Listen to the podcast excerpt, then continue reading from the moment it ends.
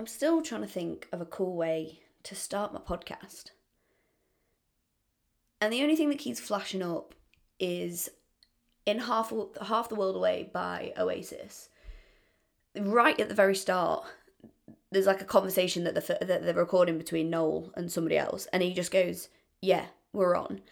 And I feel like that is the coolest way I could have started. And I'm not saying I'm on the same level as Noel or Liam Gallagher for that matter of fact, but I do pull off a mean bucket hat. Maybe with a parka if we're really feeling it. But that's the way I'm going to start. I feel like it's representative of who I am, where I'm from. So, yeah, we're on. So, welcome to Huss, which, when it's in the format of a podcast or a blog, is actually Hussy Talk.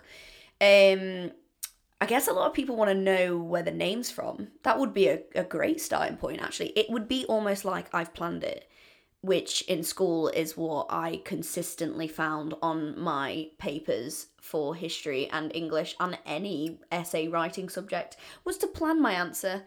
But I'm not a big planner, so we'll start with that. So I originally was called the Wandering Tiger, and let me tell you why before anybody laughs about this. For any OGs out there that don't get it, I was like obsessed with like the Australian uh, bohemian like fashion scene Still am, still iconic. There was a couple of websites called uh, The Naked Tiger, which still love to this day, really cool. Um, and I just wanted something that was a little bit like that, that was kind of a bit bohemian and a bit kind of you can't pinpoint. Um, so it was the Wandering Tiger. We are no longer the Wandering Tiger. I've had a bit of a rebrand and something that's a bit more me. Because as much as I would like to think, I don't like to plan and I don't like to be like labeled as such. I really do. I really, really do. So, Huss, basically, I wanted a name that was kind of ironic and poked fun at um well derogatory female terms basically so i found obviously like hussies used to be like prostitutes or whatever and I was like, well, I don't really want to just be called Huss or Hussy. I obviously did want to be called Huss, so ignore that last pointer. Um, and it, it was either Hustler, but again, I have this um, constant fear of being sued by big brands because I have absolutely no money. And I didn't want to take the old porno mag that was Hustler, even if I did spell it with two S's. Would have been cool, would have been cool, not gonna lie to you. Um, would have been a bit Nasty Gal esque if anybody doesn't know the origins of Nasty Gal, the fashion site. Um, that actually used to be an old porno site that the girl got the um, rights to the name after they shut it down. Um, and I was like, iconic, right? Absolutely iconic. But I didn't want that. So we are Huss. So when it's in, like I said, when it's in the format of a podcast or a blog, it's Hussy Talk. Um, and that's how we got to Huss. Now, I know a lot of people who probably are here have found me from my blog.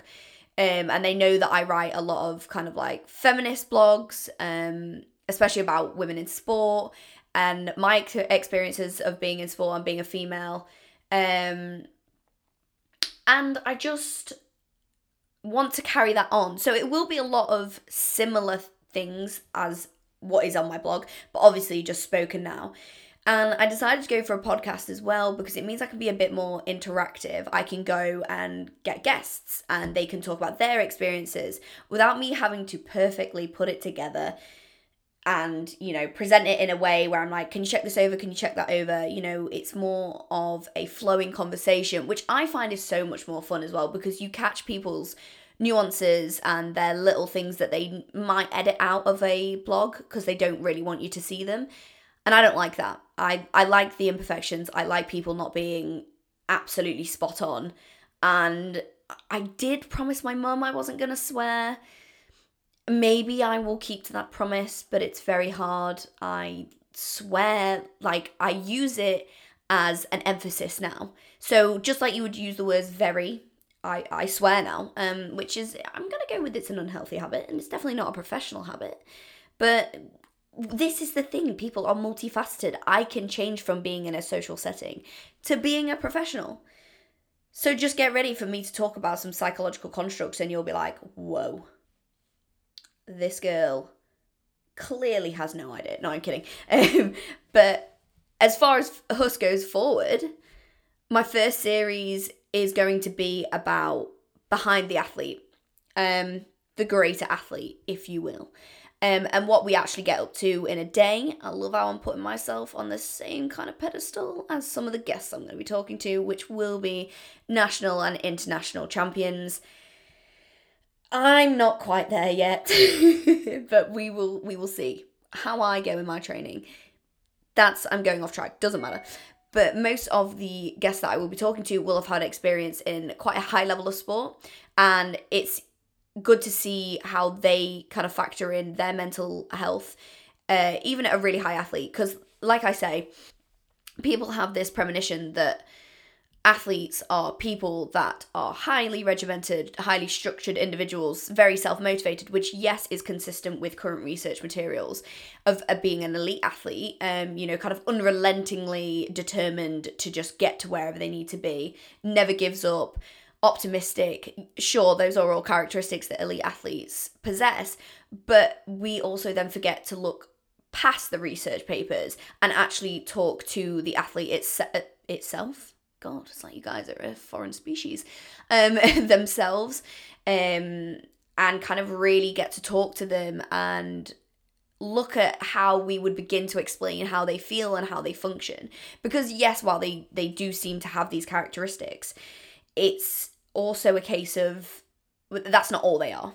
They have more to them than that. And if they were to land themselves in a situation choking for example in a competition how do they recover from that? How do they how does their brain actually change as a result of choking at a major championships? Um you know there are countless stories of people that have then been since diagnosed with depression after winning say like olympic medals and things like that because everything they've been doing for the last and i love when advertisements and tv things say four years. It's not four years it's a lifetime of work. Um so how do they react when that past lifetime has now basically come to an end. They've achieved everything they want to achieve, and perhaps it wasn't everything they expected.